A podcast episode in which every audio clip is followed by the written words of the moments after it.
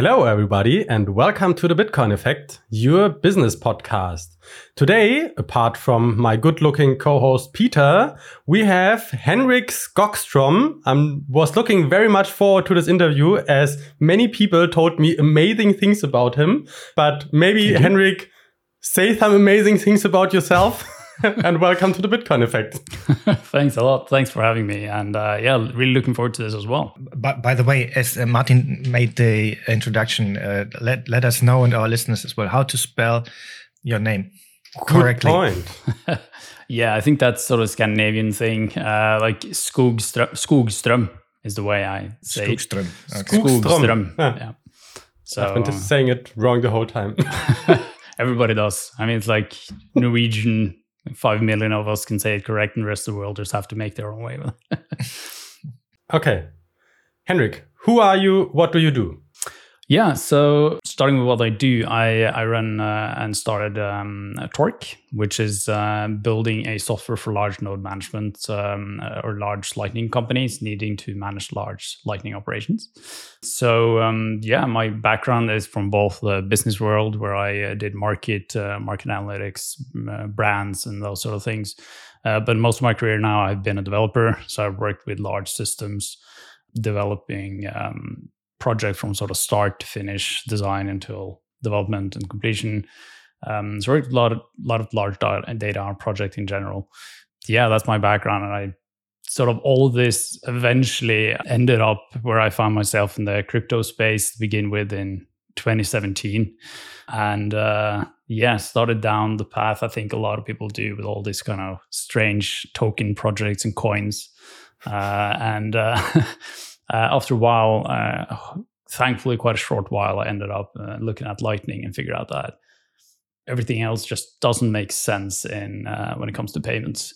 So uh, dove into to Lightning. Um, first, just Bitcoin in 2018, mid 2018, and then early 2019. Uh, just been doing Lightning from from then on out. It's been in the space for quite some time, but um, I love it.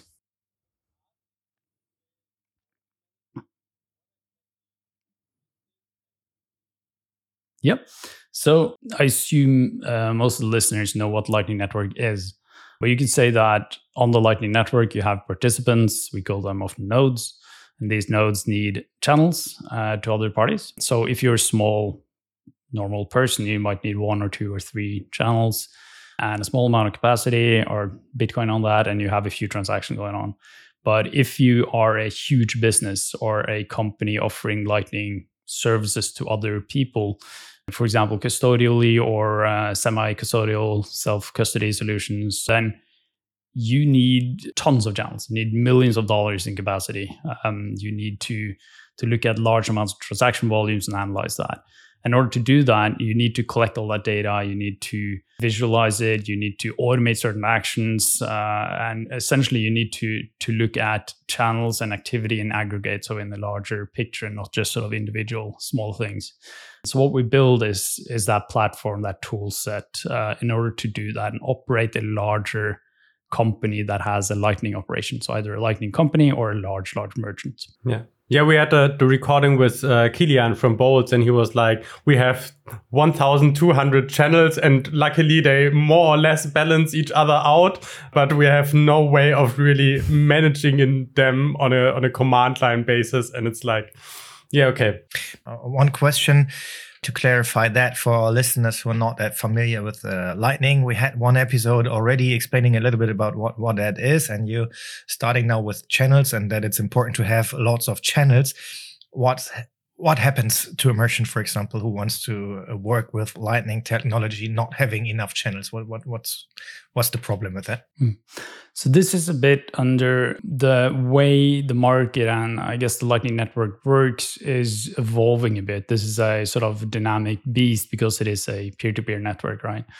But the essence of it, if you're a large merchant, merchant, you receive payments all the time.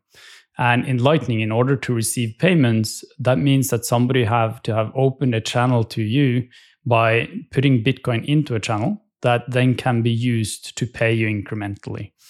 So if nobody opens a channel to you, then you can't get paid. Uh, so and and the same can happen if somebody opens a channel and then everybody pays over that channel and then that channel is spent. Like all the bitcoin is on your side of the channel. So for large merchants the problem is to have enough of these constantly going on because they have a very one-sided flow. So that all the money is flowing into them. They don't have a lot of money flowing out unless they pay all their distributor or all they their sort of um, product delivery people who sell them their product at the end with lightning does that mean that if you don't have enough channels or capacity that you can't be paid even if yes everybody essentially. Yeah okay. And this is uh, this is something where people often say look at sort of point at lightning say oh it never work uh, liquidity is not a solved problem and all this. And it's like not really it's it's not a problem anymore. There's different aspects of it. It's saying that is a bit like saying oh, the internet will never scale because nobody will find information anymore. And then Google comes along and say like, hey, we actually use sort of this technology to index everything really fast and find everything you need. And and this is sort of a constant development going on.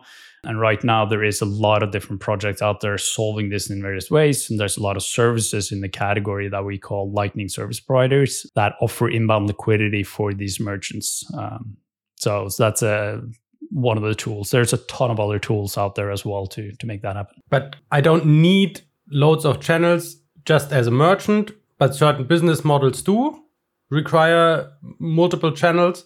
But as a merchant, I could just have one or one channel and then basically uh, restore the balance within the channel all the time again and again. Exactly. So there's many ways of doing this. If you're a small merchant, you can just have one tiny channel that somebody opens to you, right?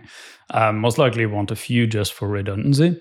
But in essence, you can just have one large channel. People send you money. And then what you do is you send money out of that one, for example, to somewhere else, for example, an exchange or some service that accepts Lightning. You can just balance that way. Another thing is if you have multiple channels, let's say two, one is full on your side and the other is empty, and you can send a circular payment to yourself in order to balance those out. So, yeah, multiple ways. And we call that rebalancing, essentially. So, to resume that that story until here. In 2017 whatever you've done before i don't know uh, you, you, you get first time in touch with uh, crypto start playing around with it discovered a year or two later that probably bitcoin or lightning is going to be the only thing that makes sense. And then january 21 you woke up one morning and said hey i've got it. I'm going to found a company named Torq to what happened that day? Why why was it? How how came it to that point? Or was yeah, it a different um, story? yeah, as, as, everything is an evolution, right? Uh, I essentially I, I was part of building up a company called Arcane uh, or Arcane Crypto. Um, now it's better known as uh, Arcario and K33, um, which is a research part of it. And he, essentially, after after leaving that company, uh, while I was there, I spent a lot of time on Lightning and worked uh, primarily on Lightning. And at the time, the the Lightning network uh, got more attention from from individuals wanting to run routing nodes uh, and operate their own nodes, and also the space in general. More companies were were joining the space with more and more advanced uh, stuff that they've built uh, during the first few years. the Lightning network was active. So I saw at that point that looking into this and started to run my node a bit from sort of a personal perspective and putting a bit of effort into it to to make it uh, run efficiently, I saw that there were no professional tools out there.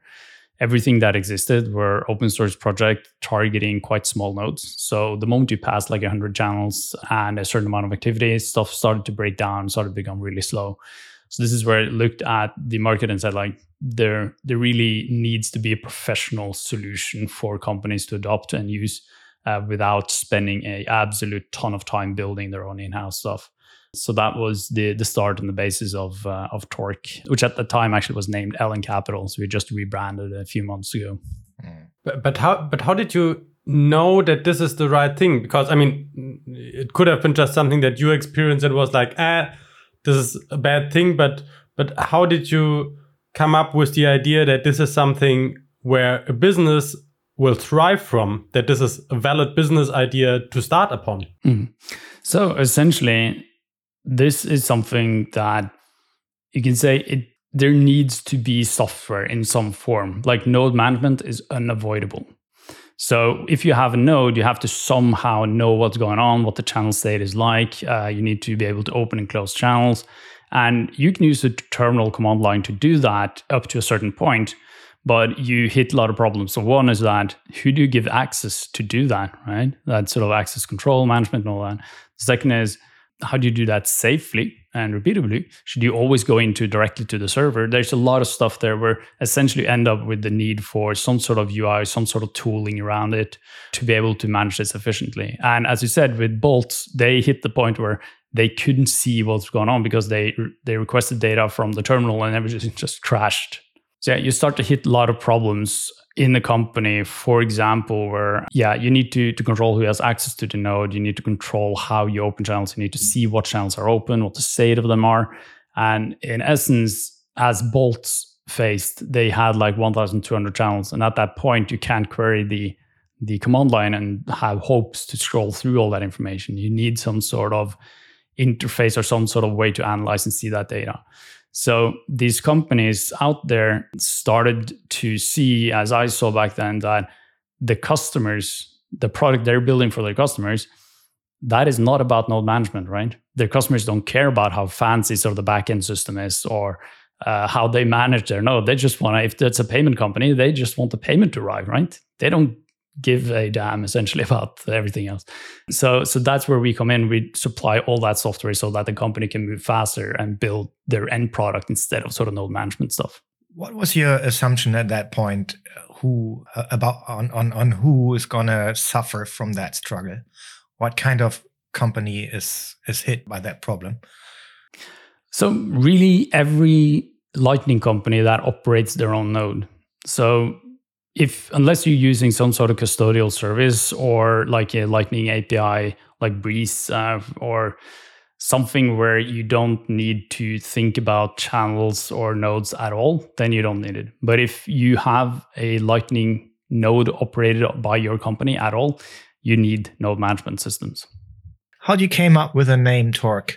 Was it you woke up one morning and said okay i've got it. It's going to call Torq No, so so the I always think a lot around so the the naming of things uh, is one of those things that just sticks in your head for a while, right?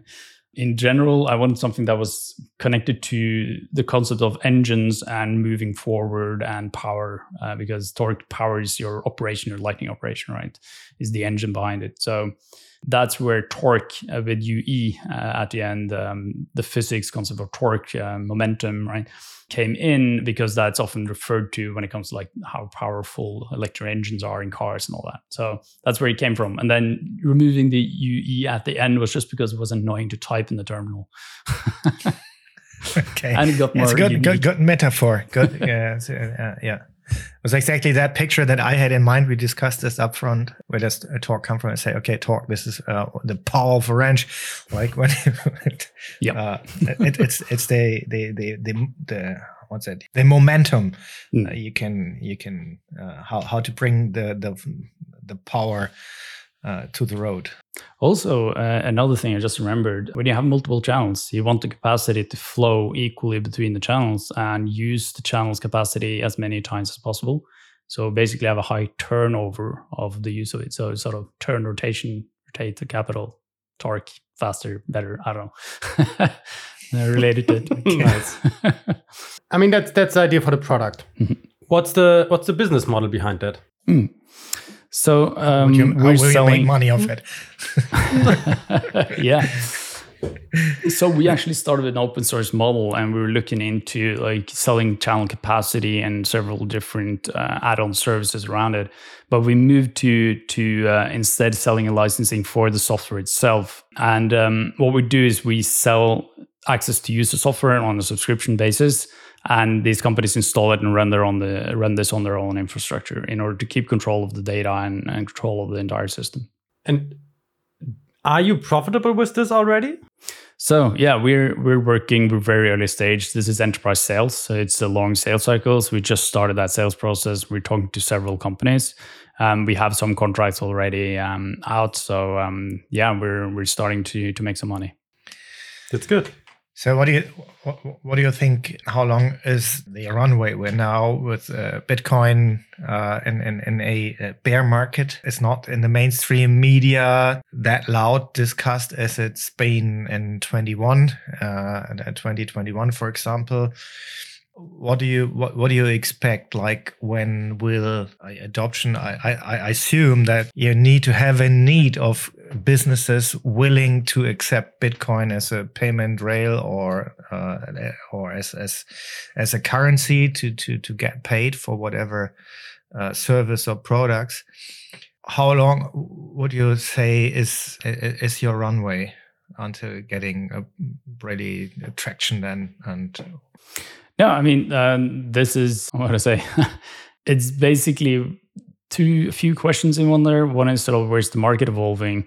I mean, the the market is slowly growing in several different directions. You could say that the uh, exchanges are now starting to really hop into Lightning space, and I think that has also got uh, sped up by the recent increase in in the um, mempool fees that we saw due to ordinals, for example. And um, then Binance and uh, Coinbase both jumped into Lightning. Binance is already live, and Coinbase is uh, working on this hard now. And um, I talked to several exchanges who are now looking into how to to structure this and get on uh, onto the Lightning Network, which sort of uh, approach they're choosing. So that part is really starting to speed up. We see a lot of these other companies in the space, like uh, wallet providers, and even something like uh, Hacker News, Stacker News. I mean, they see increased transaction volume and usage uh, constantly. So this has throughout the bear market, uh, basically, when the bear market was firmly sort of defined, and yeah, we're in the new bear cycle. From that point on and onwards, it has been an increase in activity and usage of Lightning throughout and this mm. sort of distinguishes lightning I, especially could, could you give us some numbers as a refer- references? Like i mean how much you say constantly evolving but about how much are we talking? More or less a percentage or absolute numbers or something. Could you give us a reference? Mm. So actually, that's a really interesting thing. So you could say you could look at number of channels, you look at nodes, you can look at uh, total capacity in the network, and these are things that a lot of crypto um, VCs and a lot of crypto um, people are looking at, but it's not really representative of usage in Lightning because you don't see the transaction volume. That's first. The second is you don't know how efficient the ca- capacity or capital Bitcoin in the channel is used because that can be used multiple times over. And uh, secondly, how many channels there are, like how large are channels, are smaller channels. So you get out one large channel that serve essentially what you would use a ton of other for. So what you've seen lately is that you've seen a lot of big companies with big nodes reducing their total amount of Bitcoin or capacity on their node and reducing the number of channels drastically in sort of this big sort of jumps. And this is something that Boltz also did, where they, with Torq, identified channels that aren't being used and aren't efficient. And they reduced and sort of closed those channels in order to reduce the number of sort of the amount of Bitcoin that's just dormant on there. And getting back to sort of the usage of that, the point is that there truly is no way to measure this with external stats. The only way to, to see this is to see what companies report in increased traction, increased usage. Uh, so it's basically like all other startups in the world. You need to talk to the company. You need to look into the industry by talking to people in the industry in order to understand where there is traction, what is actually happening. So to to get an analogy just to see if I got this right. If if I compare Lightning in this regard with cash, it's like you don't see how the circulating cash is used because uh, the same I don't know 10 euro bill can be used to trade for coffee and goods and whatever multiple times a day, an hour, whatever, or it can be stuck under the mattress or lost in the couch.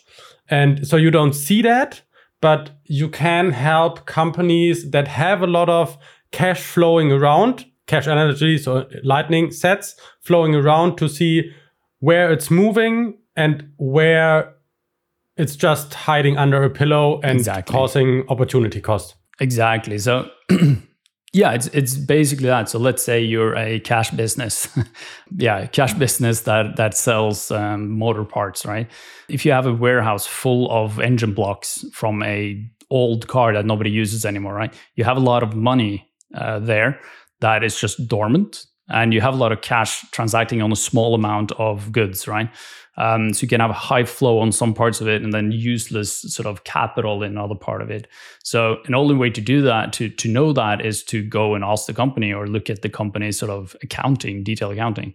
Um, but of course, that's often quite private for companies. So the Lightning Network is built in a similar way where you can't see stuff that you really shouldn't see, right? Uh, like exact transaction um, data and volume. Okay, that, that, so, so that's just just to get because I would like to get a little bit of feeling on what are the value drivers for Torq. Mm-hmm. so what are the things that people actually buy when they buy the whole suite of what Torq offers? Because like in most products, there are some elements that are really essential and some that are just there and not questions whether they really have to be there and have to be evolved. So yeah, like this is one like the the the cash equivalent of seeing the turnover rate, seeing where there is money just lying around and not working. What are the other really critical things where people say this is why I'm buying Torq as a software? Mm. Yeah, so of course, analytics, data collection, data collection in Lightning is also quite challenging. But yeah, so so one of them is that you have the ability with Torq to collect and and act with uh, multiple nodes at a time. So you have true multi-node support, and companies need this when they have larger operations because they want redundancy. So if one node has to be updated or there's some error, then the other node works still. But then you need to see sort of the holistic image of where the capacity is and what's happening. The other really crucial part of Torq is the automation. So the automation we've built is a decision engine where you can visually create flows uh, of actions based on your insights. So for example, you can say that when the channel is below X in capacity uh, with this provider, you want to close it and open a new channel automatically.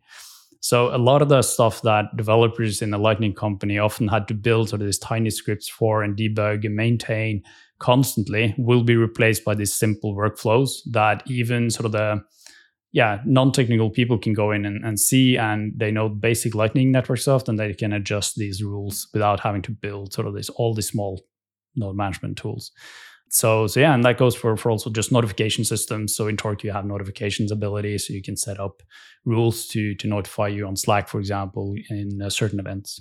I mean you said that they need this redundancy for example how mm. do hmm. you how do you know and how do they know that they are in that need i mean how how does that feel from the perspective of of, of the one at your customer side do, do, mm. do they see it really like that or is, is it something that's how yeah yeah no they they see it quite fast so essentially if if you have a node you have a lightning company who transact the main business is to transact with lightning and your node is down then your business is down right so if that takes two hours to you fix say, something, then you said you you go to the companies and talk to the companies mm-hmm. to to find yep. out uh, about about that needs. I assume. Uh, mm-hmm. how how how could someone talk to a company? You're just right. going there yeah. at the front desk and start.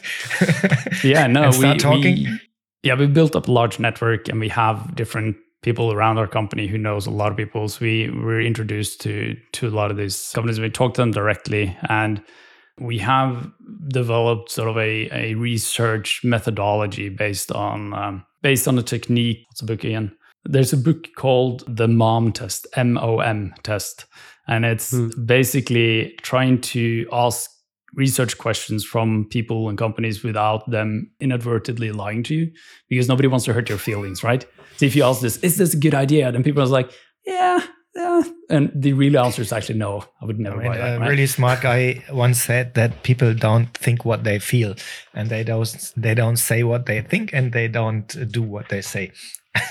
exactly. So, so this book is sort of addressing this. One is that like your mom would lie to you in order not to hurt your feelings, and that's where the name of the book comes from, right? Uh, the other part is just that they say something else than they do. So, for example, say like, "Would you buy this mattress? It helps you sleep X amount better, right?" And then they might say yes to that. Sounds good, right? but then it's like, "Do you have problems sleeping?" And it says, "Yeah, sometimes." Okay, when did it last happen to you? Um, six months ago, I was like, okay, do you really have problems sleeping? Like, if it happened yesterday or three days a week last week, then then it is something real, right? So, sort of that sort of research technique in asking those questions, and that's a lot what we've been doing in order to shape uh, Torq and and how um, what features we develop. Yeah, there, there's really, I mean, we're also talking to a lot of founders, and the way how you find out the customer needs, uh, it's like really difficult to get this right because many people in the end ask questions like do you, would you rather like to buy our product or feel shitty every day? And you're like yeah if that these are the options i'd like to buy your products but if i can just live on my normal life i don't give a about your product yeah yeah. Exactly. And that's where like questionnaires have this sort of funky effect. You have to ask them really correctly. But i worked as a market researcher early in my career and i in questionnaires, the, the field I really loved was just the text input where people can just complain about anything.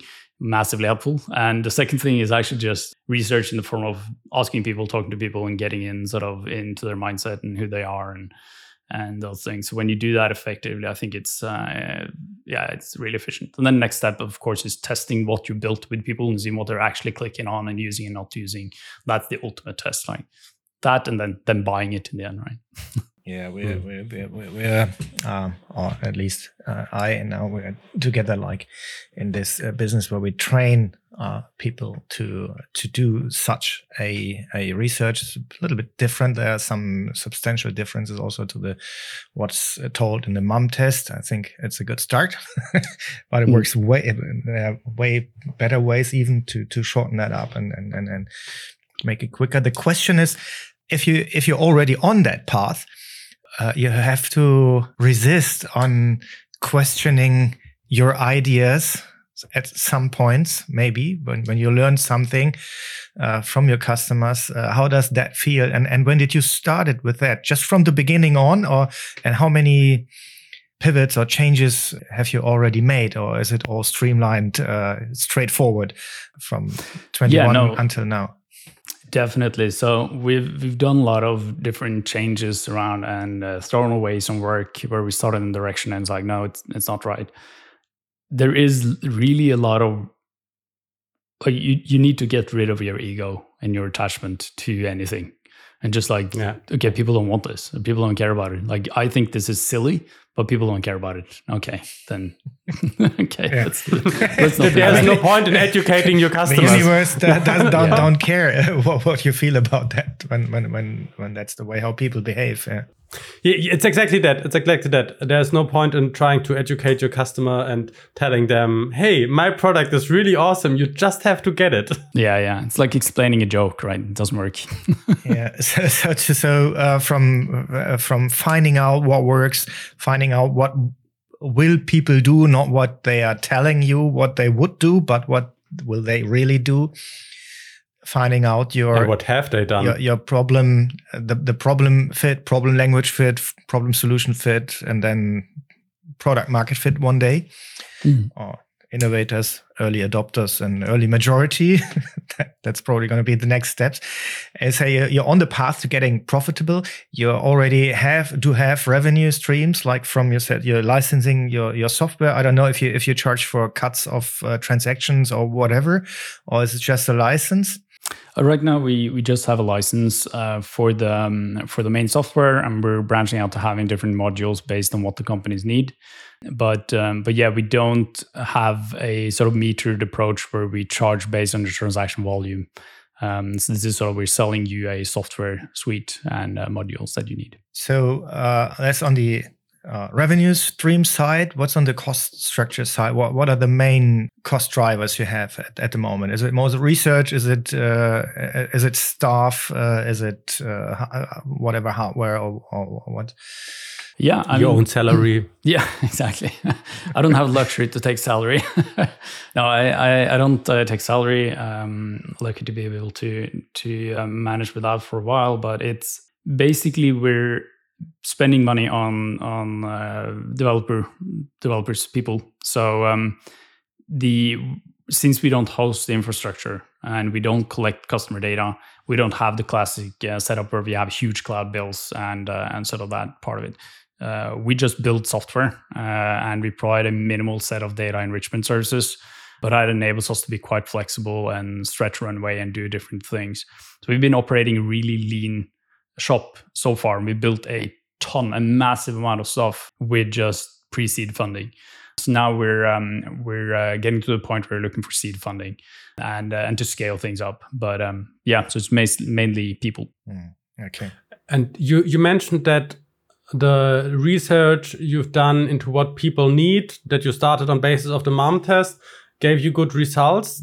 Do you budget for doing this research to see what features you actually want to build or is it just in the beginning and now we're just building whatever we feel like which like many bitcoin companies do or tech companies do like i would like to have this feature so let's build it mm. no so we we constantly talk with the early users the companies uh, especially those we've um, we've sold to and uh, the, the, sort of the eager users uh, in the early phases. So this is something where we're constantly doing it for every feature, for everything we um, uh, also stuff we launched. And I, be- I believe that is something you have to you have to do it constantly, um, hmm. because like you what people say and tell you, you can even misinterpret uh, and you can have visual thinking and everything. So the, the ultimate test is like seeing their face almost when they, they use it the first time, right? Or seeing sort of the, their usage pattern on this and, and looking back a few uh, a few weeks, yeah, um, on their behavior. What about sales and marketing? Um, yeah, so that is something where, as a, uh, a company with pre-seed funding, we're of course uh, quite limited. And me, as the the CEO, I'm I'm doing all that, right? Doing uh, doing the sales part. So yeah it is it is something that is always in in a battle with building more features. And i think it's uh, very important to realize that it's not just about building the product it's also about presenting it and selling it and uh, talking with the right people in the right companies um, in order to, to push that. As you may know this podcast is part of our ongoing effort to help companies improve their business models find their product market fit find their product language fit and especially help them in integrating Bitcoin as a technology into their existing business.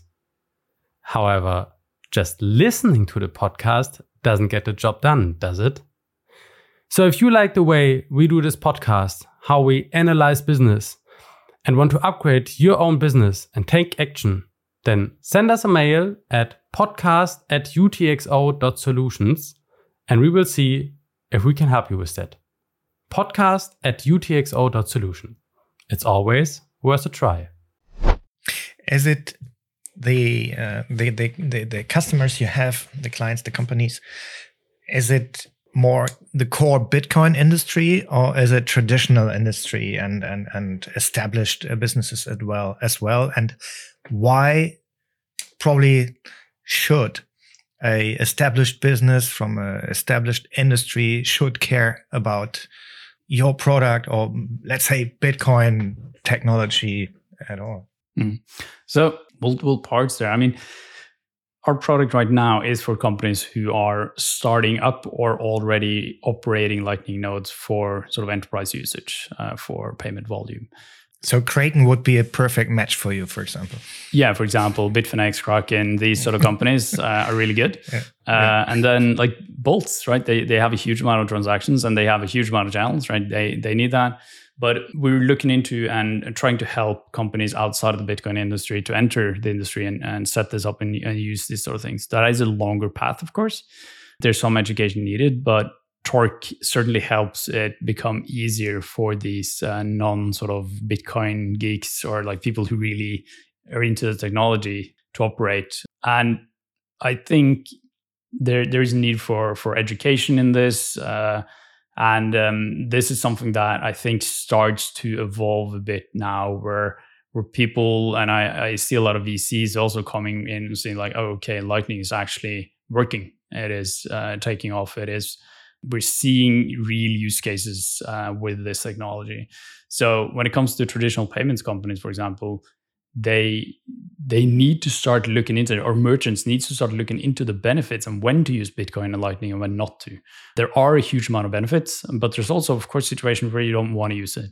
Yeah, you can't know that unless you learn, unless you actually engage a bit. What about use cases like uh, IoT, machine to machine payment streams, and stuff like that? Is, is could you did did you observe already some kind of adoption or or, or activities there? And, and, and I mean, like from car builders up to uh, whatever uh, or, or, sharing uh, economy could benefit mm. a lot, as I uh, think from from those uh, kind of thinking. You, have been basically talking about payment in a way where I see it in in, in the retail market, for example. For, mm.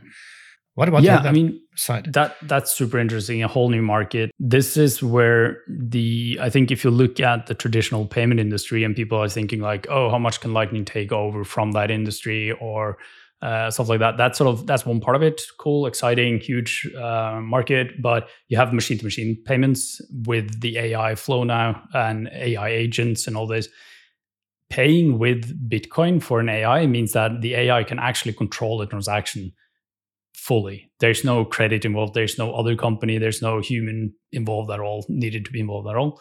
Um, they can happen instantly. So there is no risk once that payment is through the agent can spend the resources needed to deliver the service back.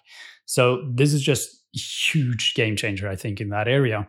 And there's been a few hack, hack uh, hackathons and hack projects on it. I'm not sure uh, about companies working with it fully scale, but I think this is, of course, a journey where uh, companies are starting looking into this and using it, where it takes a few years until that becomes big and noticeable outside, right?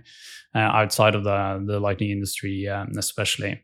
So one part of it, the I guess also you referred to like the uh, the value for value scene, and and this as well is evolving. Apps are becoming better, marketplaces are becoming better.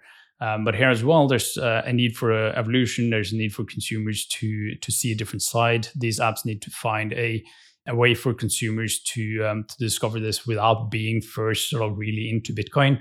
And again, this is evolving. So yeah, it, it's something where when you change a f- fundamental part of society and how finance and payments work, that is not something necessarily that goes happens overnight because in payments mm-hmm. and in money there's contracts there's lawyers there's this whole thing that makes things move slower but it is happening or, or is a field that even doesn't exist like thinking of micropayments for example? Like just think of the again uh, of the sharing economy like car sharing business and they're all not profitable yet because they they they can't ask for the for the for the prices they sh- they should charge.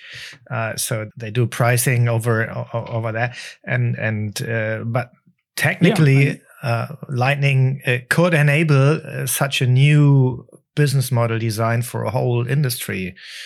Exactly, and this is where this is where the the market needs to evolve. Uh, and I think today we're uh, we're a bit in the early days of internet. It's like, oh, we take the phone book, phone book, and put it on the internet, right? And it's like, yeah, okay, cool, that's one to one thing, right?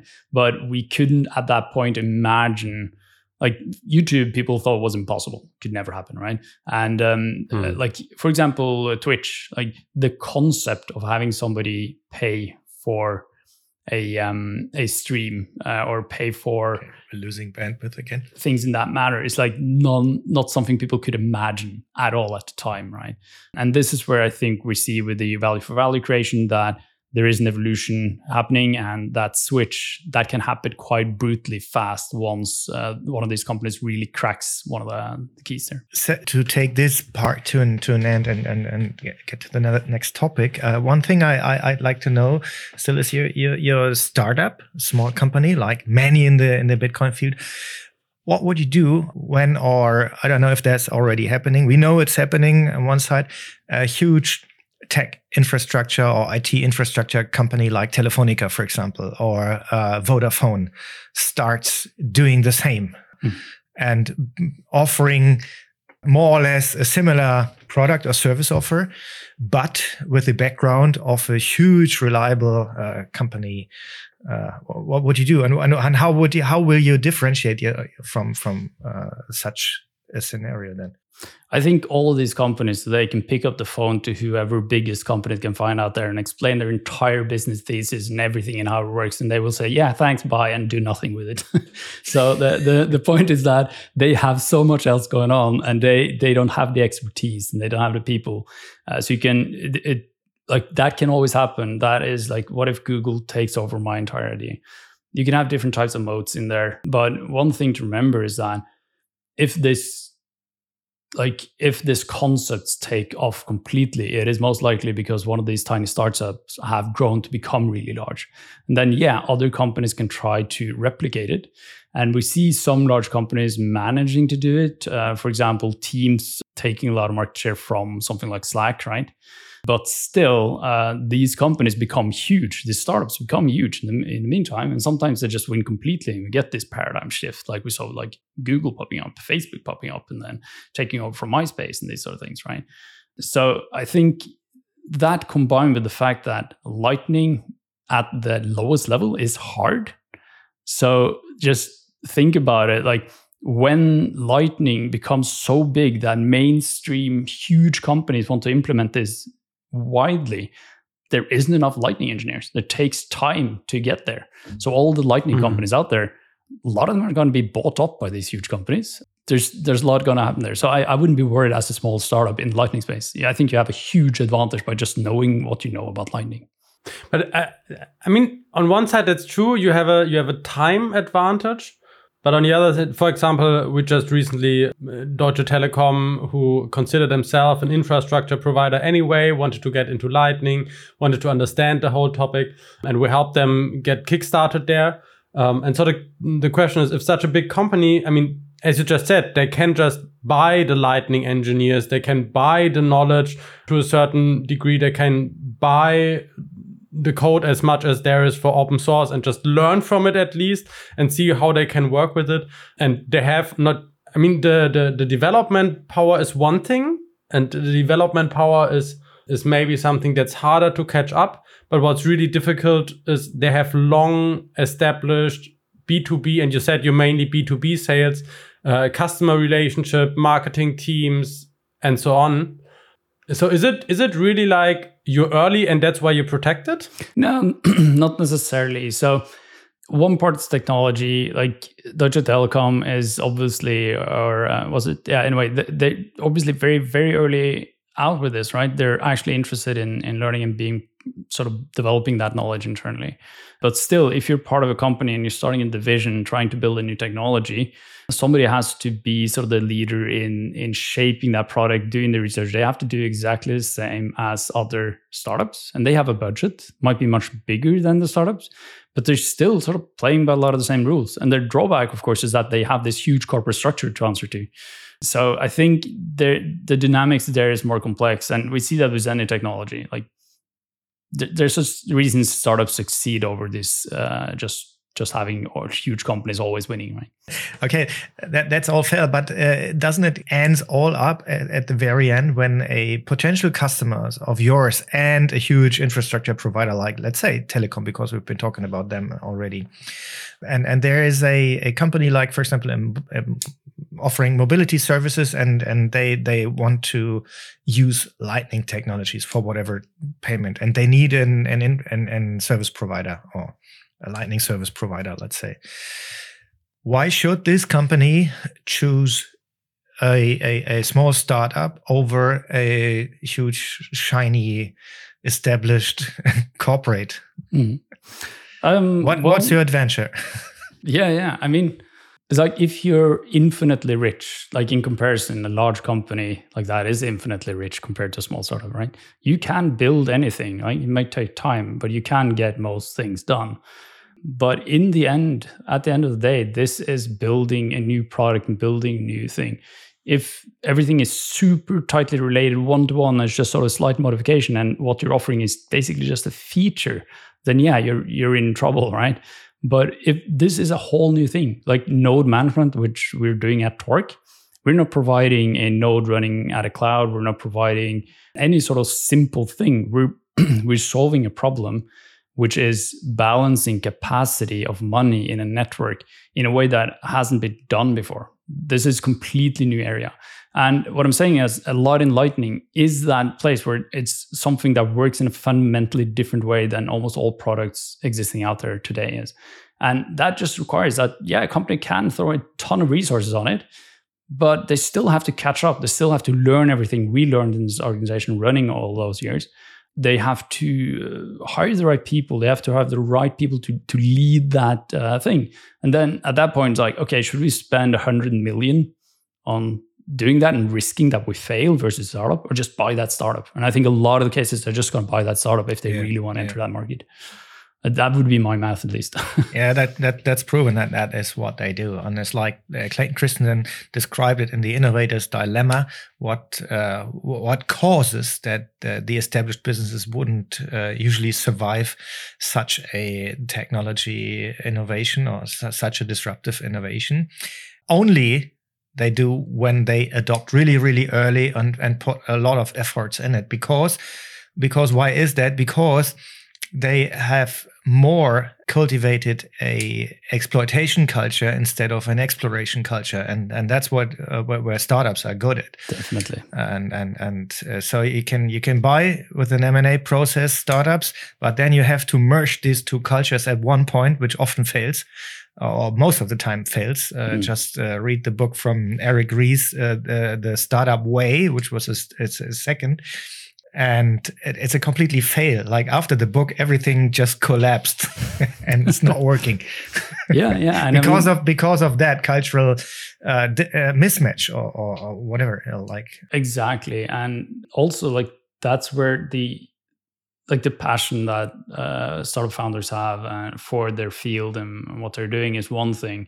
The other is that when you're in a company there is one sort of power above you that says yes or no at some level, right?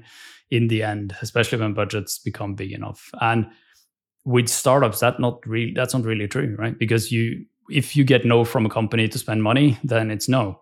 But if you, as a startup, get no from an investor, then it's no from that individual investor. You can go to another one and another one and another one. And in the end, if if your product is sound and your direction is sound, you will get that money uh, with a much much higher degree. So that just that makes startups much more resilient as well. Hmm. Is, is that why your product will be a huge success then? Yeah, and simply we're we're right now we're just the most advanced node management system in the world. We've gotten the furthest on this field, and we plan to stay that way. So yeah, if you run a large business, you're going to use Torq. so one year from now, what's what's the success that you want to be able to celebrate? I guess it's not being bought by a big big tech provider. And we schedule that, and and and uh, we're gonna make a follow up. No. Make a follow up. no, what, what, what's the what's the successes you want to achieve in the next twelve months? Mm. Yeah, we're uh, planning on getting a solid customer base of large lighting uh, operators. So that's the that's the main goal. We're working towards that and improving our sort of commercialization um, sales process yeah, I think that's that goes along with, of course, the the features we need to develop. But um, that's the focus: getting a solid customer base and um, revenue stream. What does solid mean? So I mean, I know I know what solid in general means, but what does solid mean for you? Yeah. Is it like when you have Kraken as a customer, is that a solid customer base, or do you like I don't know what, what does what does solid mean? yeah, no, I mean, um, no, it's a hard thing to to answer specifically not something I can uh, define right here in a podcast. But uh, we do have numbers on it. We have some plans on it. So, um, but uh, yeah, not going to say it publicly. okay. If you can sleep well at night, then probably your customer well, base. We take you by the word and uh, gonna talk in one year from today on. Sounds good. Sounds like a plan. if you like. Yeah. Henrik, thank you very much.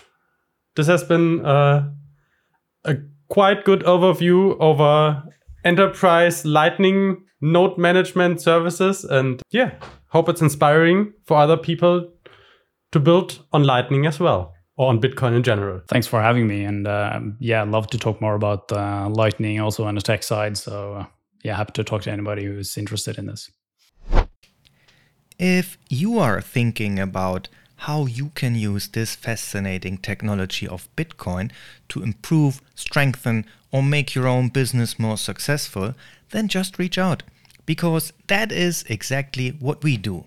We help companies with our consultings, trainings, workshops, and programs, especially with our Careful Innovation program and the Jobs to be Done framework, to find out the best way for them and to implement it efficiently. So, if you want it for your business, all you have to do now is just click the link in the show notes to book a free meeting and let's find out in a short meeting if and how we can help your business to make progress as well.